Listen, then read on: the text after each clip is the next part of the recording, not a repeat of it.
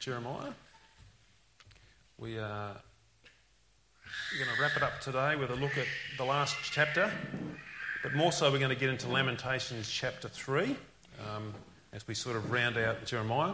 Also, what I'm going to do today is I'm happy to take some questions at the end of the service, at the end of the talk. If you've got any questions from Jeremiah at all that have occurred to you over the last 15, 16 weeks, or even out of today's talk, we're going to have a few minutes. If you want to share those questions, we'll do our best to give an answer towards them. But today we are going to wrap up here. I'll just get my portion of the Bible. Oop, gone too far.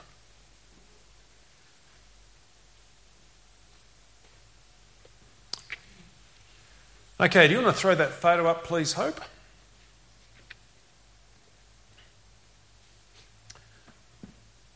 Okay, just have a look at that photo. There's a man from Syria, not taken too long ago. What do you see? What do you see when you see something like that? I think you see hopelessness. I think you see despair. I think you see brokenness. I think you see sorrow. I think you'd probably see a whole range of other words that you might think of that would communicate pain and suffering as you think about that person and wonder what's going through his mind as he sits there amongst that rubble. That's where we're going to find Jeremiah today. We're going to find him in the middle of really intense suffering, really intense pain and intense challenge in the middle of his life. But that's not where God's going to leave him at that point. If you've got your Bibles, go to Lamentations chapter 3. And we're going to read the first 33 verses from Lamentations.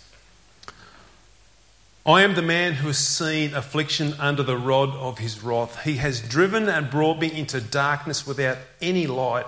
Surely against me he turns his hand again and again the whole day long. He has made my flesh and my skin waste away. He has broken my bones. He has besieged me, enveloped me with bitterness and tribulation. He has made me dwell in darkness like the dead of long ago. He has walled me about so that I cannot escape. He has made my chains heavy. Though I call and cry for help, he shuts out my prayer. He has blocked my ways with blocks of stone, and he has made my paths crooked. He is a bear lying in wait for me, a lion in the hiding. He turned aside my steps and tore me to pieces. He has made me desolate. He has bent his bow and set me as a target for his arrow. He drove into my kidneys the arrows of his quiver. I've become the laughing stock of all peoples, the object of their taunts all day long. He has filled me with bitterness. He has sated me with wormwood. He has made my teeth grind on gravel and made me cower in ashes. My soul is bereft of peace. I have forgotten what happiness is. So I say, my endurance has perished. So has my hope from the Lord. Remember my affliction and my wanderings, the wormwood and the gall. My soul continually remembers it and is bowed down within me. But this I call to mind, and therefore I have hope. The steadfast love of the Lord never ceases.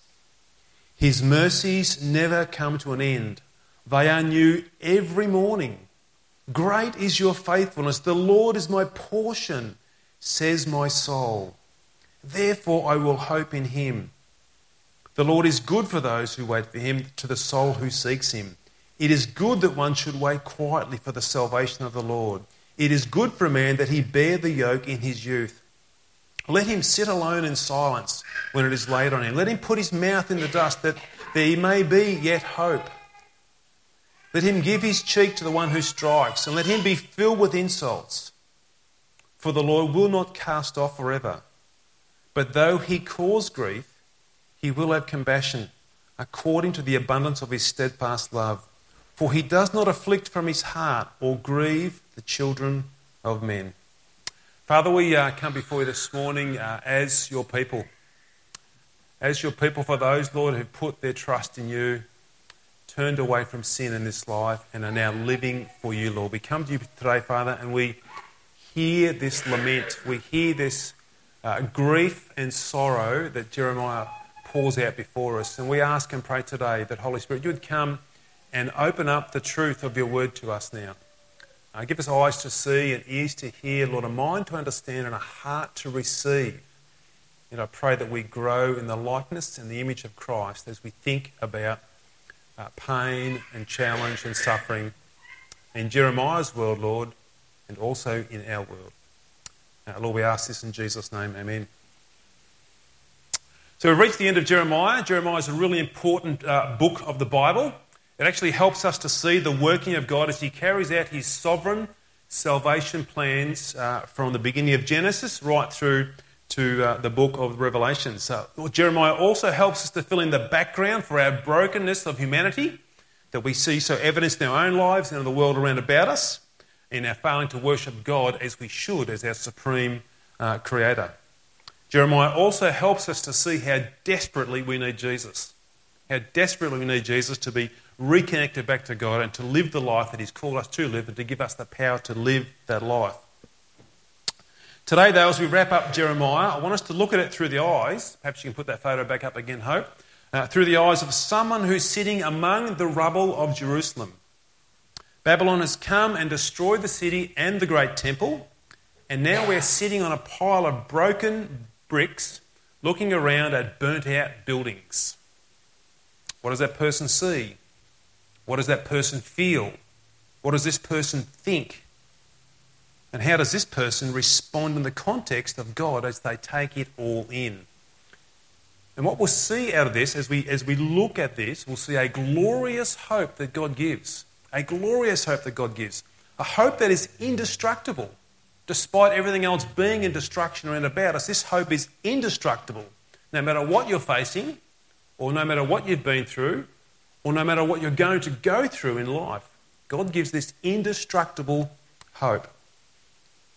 First of all, let's just do a really quick recap to sort of see where we've come from through the book of Jeremiah over these 16 or 17 weeks. Jeremiah is chosen by God to be a prophet or spokesman for God, to call the people back to repentance, to holy living and God-honouring living. Jeremiah's words will be for pulling down, tells us at the start of the book, but also for building up. He's going to pull some things down, but he's going to build up as well. He did lots of pulling down as we looked at that through the book of Jeremiah. Courageously called out their false, hypocritical living time and time again. He called out the false priests, the false prophets, the false royalty of the day, and also the people living hypocritical lives. He didn't hold back. We saw lots of that through Jeremiah. He called a spade a spade. What God told him to say, he said it. When the people were worshipping false idols, Jeremiah called that out. He did this for probably more than 40 years, is sort of the span of the book of Jeremiah. And in oftentimes it got him into trouble. People didn't like what Jeremiah had to say. They didn't like what they were hearing. And he was beaten and thrown into prison more than once. Once dropped into a muddy cistern in the bottom of the city, sinking in the mud, and had to be rescued from that. But Jeremiah also built them up, holding out to them God's blessing for them. God's way of blessing. This is the way you should walk. This is the way God calls you to. He continually spoke out God's direction of go in this path. And then there you will find his blessing in that way of life. We're also told in Jeremiah 29:19 that God had sent a number of different prophets over the years and centuries beforehand, telling the people, turn back from this life and follow my ways. God patiently warned them the destruction he would bring if they didn't turn back. So they were told numbers of times to do this. But the people never listened to God. Time and time again, they refused to obey God's word, as we saw so many times through this book of Jeremiah. And finally, we see it come to pass at the end of this book. As Joel read out for us before in chapter 52, it's a recounting there of the fall of Jerusalem and the deportation or the exiling of these people away to Babylon. Babylon had besieged the city for around about 18 months at this particular time, and their tactic being is to actually cut off supply to the city. starved them of food and starved them of water. And the ultimate point is either to starve the city to death or they surrender because they want food and water is what they were trying to do. Babylon came in and carried out a wholesale massacre on these people. They set Jerusalem alight, they broke down the walls, and they destroyed the temple as much as they could. They just actually decimated the place. For Jerusalem, at this particular time, it was shut the doors and turn off the lights. It was all over. Job done. That's sort of a recap of where they are. Now, we pick it up now as my reading comes from today out of the book of Lamentations. For some of you might be thinking, what's Lamentations got to do with this book of Jeremiah? Why we sort of jumped to Lamentations when we sort of were thinking about Jeremiah? This book is intricately linked with the book of Jeremiah. We don't exactly know who the author of Lamentations is, but probably 90% of most scholars would say we think it's Jeremiah because it really is a lamentation or a lament or a song or a poem, probably not a song sung in joy, but a poem talking about the pain and sorrow of seeing this fallen city of Jerusalem. Lamentations, there's 5 poems there or 5 laments, and it's all to do with this fall of Jerusalem at the taking over of Babylon. So we're going to say here, Jeremiah has written this. He's writing here a poem of grief and sorrow and mourning as he thinks back on Jerusalem. And in every aspect here, Jeremiah himself is a broken man, probably very similar to that picture we saw there of that Syrian man. So we've got to try and think, what's he looking at? What's happened in this city? What's he seen? What are the things that are going through his mind here? Now, I've got some other pictures here. We can throw those up as well. These are pictures from Syria, some before and after shots of the Syrian civil war that has taken place over the last probably 7, 8, 10 years there. It's just a disaster. It's just utter devastation when you see what's happening. This city, some of those cities there, at one point was a city that was bustling and thriving with colour and life and vitality. Some of those cities in Syria. Now they're barren, they're burnt out, blown apart, and they are deserted. Where once the laughter of children and the hum of conversation carried on through the week, in those cities it's now just an eerie silence of the wind whistling through those broken, demolished buildings. It's really like a Holocaust in every way. And what we have is Jeremiah sitting in the rubble, contemplating all the horror that he's witnessed over the years of what's taken place there. He's seen death and misery on untold scales in Jerusalem. He's seen the total demolishment, really, of that city. And what he does here in Lamentations, he pours out this deep, painful lament of feeling, this feeling of every moment that he's experienced as he sees Jerusalem. And he says there in chapter 3, verse 1, he says, "I am the man who has seen affliction under the rod of his wrath." And this in 4 and 5 he says, "He has made my flesh and my skin waste away. He has broken my bones. He has besieged me and enveloped me with bitterness and tribulation." It's expressing here this grief that he feels. And again in 16 and 18 of chapter 3, he says this, "He has made my teeth grind on gravel and made me cower in ashes. My soul is bereft of peace. I've forgotten what happiness is. So I say my endurance has perished, so has my hope from the Lord." I would encourage you to read through Lamentations really slowly and really carefully and feel what Jeremiah is trying to communicate to us as he does that. There's real pain here that he's expressing through these 5 laments in that book. He's saying here, I've got nothing left. I've got nothing left. I'm gutted. I'm numb. I'm stunned. I can't even think. I'm filled with despair. I can see no reason to go on. I don't even know what to do next. as he sits amongst this rubble and contemplates everything that has collapsed in his world over the past few years. And he says there at the end of verse 18, he says, I've got no strength to carry on and I've got no hope. He's a broken man. Let me say a couple of words here about this brokenness. We're all aware of it. The pain and despair is very real and is very strong. It surely is. These are real emotions that are incredibly powerful that work within us. The Bible is a really honest book. Very honest book. It's a very raw book. It doesn't disregard how we feel or how we think or what we're facing. The Bible acknowledges right where we are at, right what we are facing, in the middle of seasons where they are the deepest, darkest valleys we go through. It's a very real book, as you see it poured out here in Lamentations. And it's actually totally right that we acknowledge those feelings of pain and despair. That's who we are as human beings. We feel this. We experience this. We go through this.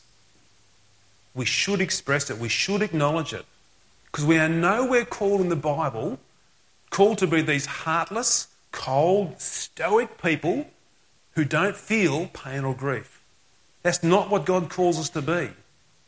People who don't feel this or don't acknowledge it or don't sort of experience in their lives. That's not the call of the Bible to us. It's not a sign of weakness. It's not a sign of lack of faith when you're feeling despair or you're feeling discouragement or you feel the pain of suffering. God wants us to be real, authentic people who feel this and experience this and deal with this. And this is precisely where Jeremiah is as we look at him in Lamentations. He feels like an abandoned, burnt-out wreck of a car just discarded on the side of the road. He's just broken and he's empty.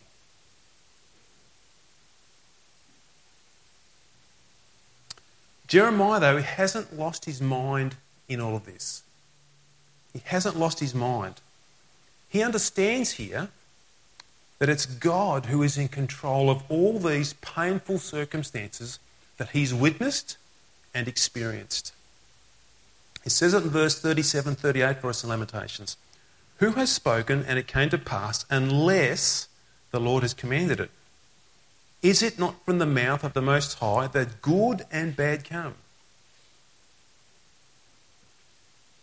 Jeremiah soundly recognises God's sovereignty here in every circumstance that has taken place, that he's experienced in Jerusalem over those 40 years, and particularly the last couple of years where he's experienced this massacre by the Babylonian army. He understands God's hand is in that. God stands over everything that takes place in this world. When evil is allowed by God, when pain and suffering is allowed by God, he uses it to fulfill his purposes. There is no unrestrained evil whatsoever that takes place in this universe. The devil, Satan, doesn't have a free hand to do what he likes when he likes. He's absolutely on the leash of God, and God has the final say on how much pain, suffering, despair, or evil takes place in this world. Jeremiah knew that God was in control. So in the midst of this really broken, seemingly out of control, painful world that Jeremiah is experiencing at this time, and he was a real part of, he did keep a sound mind, which is really, really important in this broken place that Jeremiah finds himself in. As Jeremiah holds this sound mind, there's a really big change that's about to happen to him as he begins to pull this into gear. And this has to be one of the most, I guess, powerful transitions in the Bible when we actually begin to see here where Jeremiah transitions.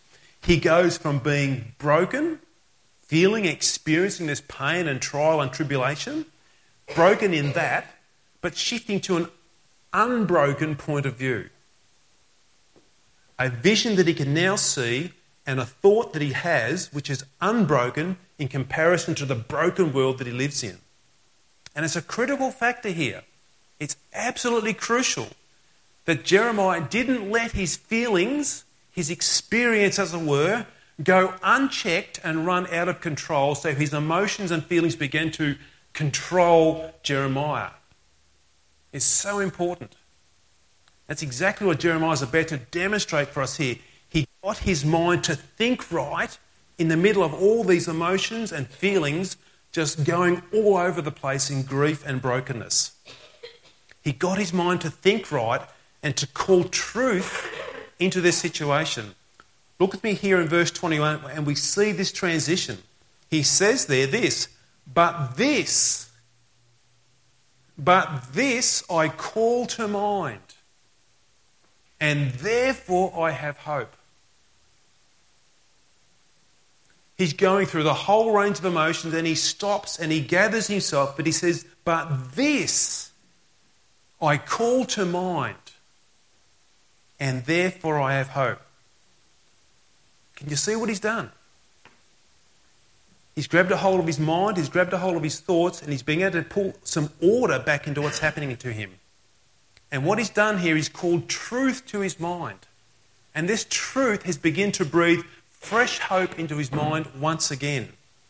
Just like a cool summer breeze refreshes us with its coolness from the heat of the day, so Jeremiah now, by recalling to his mind, refreshes his heart and mind despite the heat of pain and suffering that he's feeling. He stops and recalls this truth. So what is this truth? What is this that Jeremiah has recalled? Let's have a look at it in verses 22 and 24, because this is what he's recalling to his mind. He says this, "The steadfast love of the Lord never ceases. His mercies never come to an end. They are new every morning. Great is your faithfulness.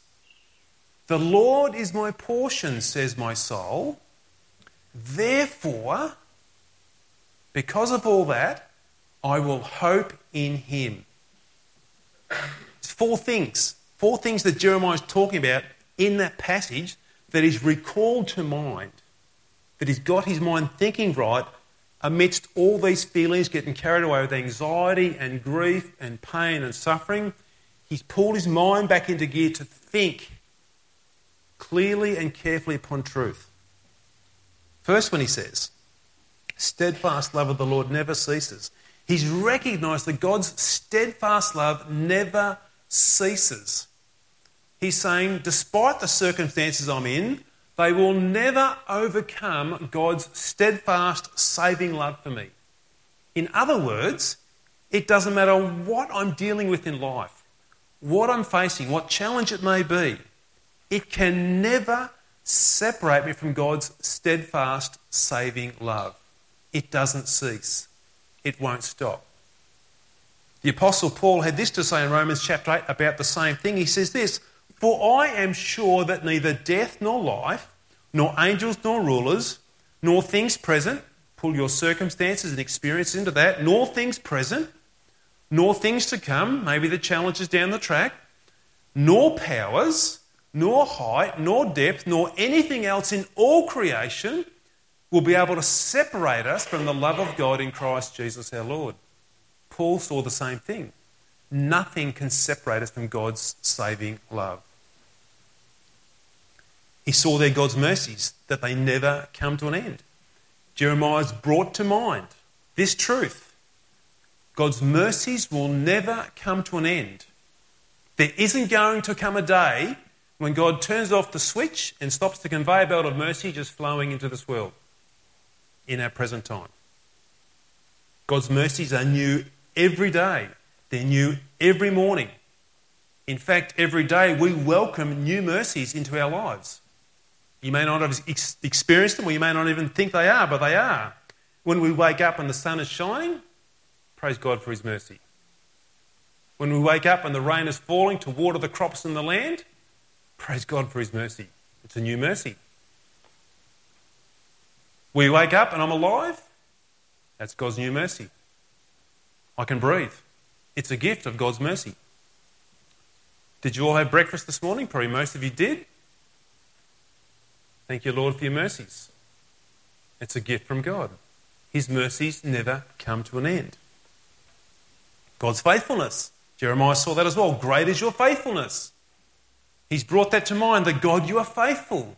God, I can trust in you. The very fact that I can sit here amongst this rubble here in Jerusalem is a witness to your faithfulness to me. You've kept me. You've sustained me through all this challenge. I've seen mayhem and destruction on every side, but you've brought me through it all. Jeremiah can see new mercies and great faithfulness in God. God, you haven't let me down. Your word is true. Everything you said would happen did happen. I can trust you in everything you say. God, great is your faithfulness. He brings this truth to mind. And the fourth thing here he says that it brings to mind, I think, is massively powerful. If we can just grasp it, and it's really difficult to grasp, but particularly in dealing with pain and turmoil in our lives, if we can grasp this, that the Lord is my portion, is what he says. The Lord is my portion. What's Jeremiah saying here when he says that? That the Lord is my portion. The word portion there is like my lot in life. This is my lot. This is where I am. You know, it could be in a, maybe this sense, oh, I'm just a factory worker grinding out every day. That's just my lot in life. Could be like that for some people. But Jeremiah's saying, no, my lot is God. My portion is God. God is my portion. God is my inheritance. God is my treasure. God is my life. I'm not grinding it out as such, because God is my life. So what does that mean as we think about that? From the perspective perhaps of Jeremiah in Jerusalem at the time, he's saying, even if everything is stripped away from me and I lose it all in this life, where plenty of people would have in Jerusalem at that time, if my home is blasted away by the Babylonians and my family is murdered or exiled to Babylon, God, I still have you. That can't be taken away because you are my portion. If my farm's been burnt to a crisp by these Babylonian raiders and I'm taken to another country to work in a place I never ever wanted to go to, I still have God as my portion. I still have God as my treasure. I've lost everything, but I haven't lost really everything, the true everything in God. Now this week, I was trying to think, how do you communicate this? How do you communicate this aspect of God is my treasure? That Christ is my supreme delight. And I struggled with this, I really did. I couldn't seem to find the right or the adequate words to try and describe what this looks like or how this might be. I couldn't find words big enough to actually paint a big enough picture of what this really is, that God is our treasure.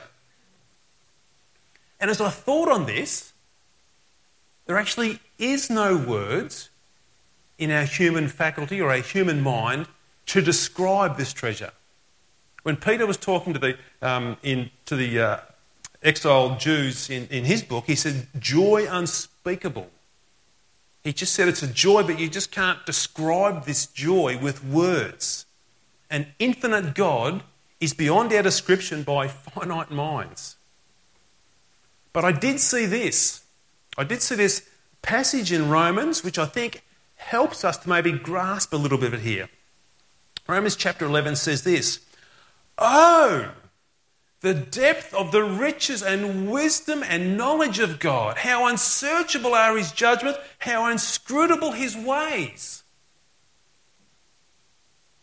I probably still didn't give it justice then. Paul isn't using high-sounding words here to describe God, is he? I mean, they're fairly some big words, but they're words. But what we can't see is Paul's feeling in this sense of how he communicates that passage there. That O is like a groan. It's probably like a groan of frustration because he can't express in words big enough the riches of God, the depth of God. Because God wants to be felt and experienced as our portion and as our treasure. Not just something we express in words, but God wants to be felt. God wants to be experienced. It can be challenging when we think about that. I feel God. It's hard to describe that. This is the supernatural work of the Holy Spirit deep down inside of us, that we feel this joy, we feel this something we can't describe, but it's amazing about God. To grow that feeling, that experience, truly we must think about who God is, and what we know about Him, and the glories of the gospel and what He's done for us. But the Holy Spirit takes those things and translates it from just mere mental facts or knowledge into something we feel in our heart. And it's felt probably the most in the middle of suffering.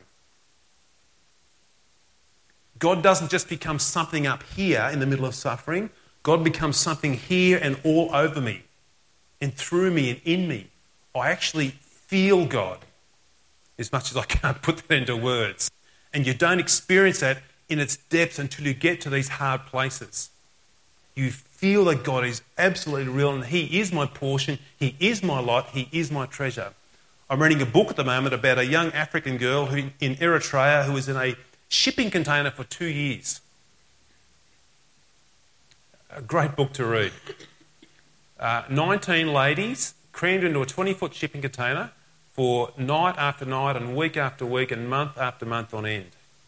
And she's filled with joy in this shipping container amongst hardship and suffering. The reality of the gospel, the reality of Jesus Christ has come from something just being head knowledge to a real experience of who God is. Let's pull this back then to Jeremiah as we think about this. What's the end result here as he pulls this into mind at this time? Well, look with me at the end of verse 24. He says this, "Therefore I will hope in Him." I will hope in Him. God builds this amazingly strong hope in our hearts as we think of who He is. As we ponder and think deeply about His steadfast love and mercy that will never end, this breathes hope into our situation. It breathes hope into our life. As we think about His faithfulness and as we think about God as our portion and treasure, this fills us with hope despite the circumstances that we are experiencing at that particular time. So Jeremiah can sit here in the rubble of Jerusalem and have all these memories of brutality flash through his mind, all the mayhem and the destruction that he's seen, and feel burdened by that, which he did. He expressed that through Lamentations. But then the gospel, the good news of who God is, spoke fresh, overcoming power into his life and hope into his mind at that time. He saw that the gospel was bigger and way more powerful than whatever I was facing in my life at that time. The gospel could help me to overcome that. That's what Jeremiah began to see. Then what's really important for us here as we think about this is we need to see ourselves in Jeremiah and Lamentations ourselves. Because we are in there. We are in there. Jeremiah is experiencing really what highlights for us our own now and not yet understanding of God's kingdom. What that means is this. God's kingdom is here. Jesus said when He came, the kingdom of God is here. It is here. It's broken into this world. But it's not yet fully consumed, this world, and actually it's fully here. It's broken in part, but it's not fully here at this stage. So we are living in broken times, and we all experience that at different levels, suffering included. We will suffer in this world in a whole range of ways. Younger people may not think, well, I haven't gone through too much suffering. Don't worry, it's coming, all right? It's coming. You don't have to look for it, it'll find you. Some of us will suffer physically, some of us emotionally, some of us mentally, in many ways, financially as well. You could throw any level of ways there that we will suffer. And in God's providence, He has allowed each of us to suffer the brokenness of this world in varying levels according to His infinite wisdom, which He knows is best for our lives. I'm not going to try and explain that today. That's a whole other talk. But in God's wisdom, where he allows this suffering to come into our lives, God doesn't want us to be crippled or paralysed by our suffering circumstances. He doesn't want us to remain sitting on the rubble like I can't move, I'm stuck, I'm frozen, I can't do anything. He doesn't want us to be stuck in the dark hole of despair that comes with suffering. Everybody's journey will be different. It really will be. But God's will for us is to be moving forward in this life, not stuck on top of the rubble. To move forward, to be equipped to know God and enjoy him despite what we are going through. That's what God wants us to do. Let's look at a couple of things here I think that will help us in our suffering as we think about that. These things helping us to see God's steadfast love. These things will help us to see his never-ending mercy. These things will help us to see his unfailing faithfulness. And also these things will help us to see that God is our lot, our portion, our treasure. Now, as I speak about these things in a couple of minutes, I don't say them lightly as a quick fix, like I just do this and it all just happens and goes away. I know suffering and travelling through it can be a very slow journey at times. Generally, there's no quick fixes to intense pain or intense suffering. It's just a gradual process often. Sometimes it's millimetre by millimetre each day, and that's about as far as you get. I know the journeys are all different. But I know this.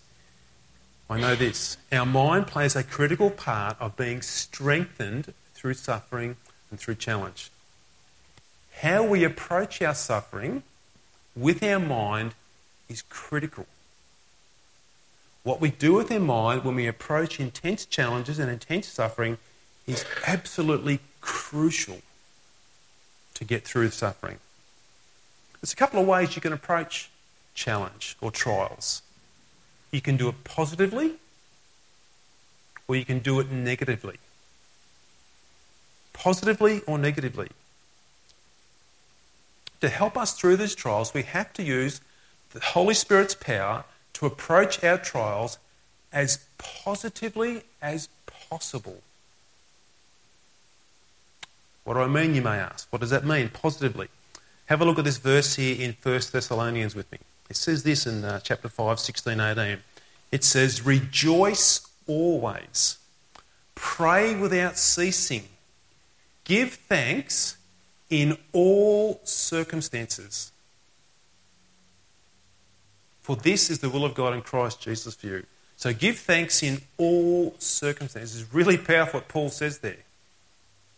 Don't give thanks only when things are going your way and everything's all lining up. It's pretty easy often to give thanks, but often then we forget to give thanks in those situations. Paul's saying give thanks in all circumstances. The good, the bad, the really ugly, the really painful, and the really dark. Paul says give thanks in all circumstances. When we're suffering, it is so easy to be swallowed up by the situation. It just about starves us of breath. It just closes over us depending on what we're feeling. And the pain is real, and it becomes all-consuming for us in the intensity of that challenge. And when it's like that, often all I can do is relive that painful conversation again. Well, all I can do is relive that painful experience again. It's like it just continues to dog my mind. I can't shift it out of my head. It's like it's on repeat. It just keeps going over and over and over. I can't shift it out. The negativity of that situation will crush us if we let it. It will crush us if we let it. What we've got to do is to learn with the Holy Spirit's help to be thankful in my suffering with my mind.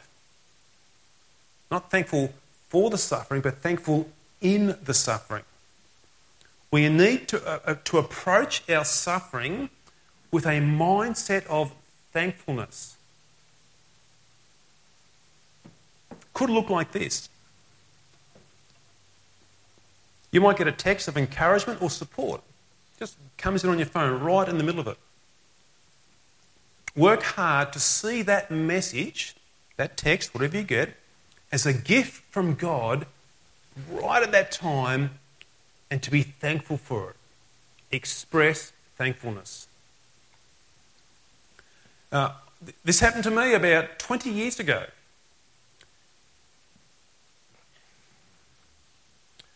It's vividly etched in my mind. I can't shake it, and it's just a glorious thing. Our youngest daughter was born with a growth in her throat. 6 weeks of age, she was airlifted twice to Melbourne for potential emergency surgery. I was driving backwards and forwards for about a week straight. Dropped the two girls off at some other house, then just drove down to Melbourne, and I got this text. I think it was about the second day of driving backwards and forwards. And it was from a friend called Andrew Corbett. The simplest thing. Hey, Todd, just heard what's going on. Mate, we're praying for you, and we're keeping your family in your prayers. It was just the simplest little text. But I just thank God for that because it just expressed to me God loves me. God was caring for me through the agency of other people.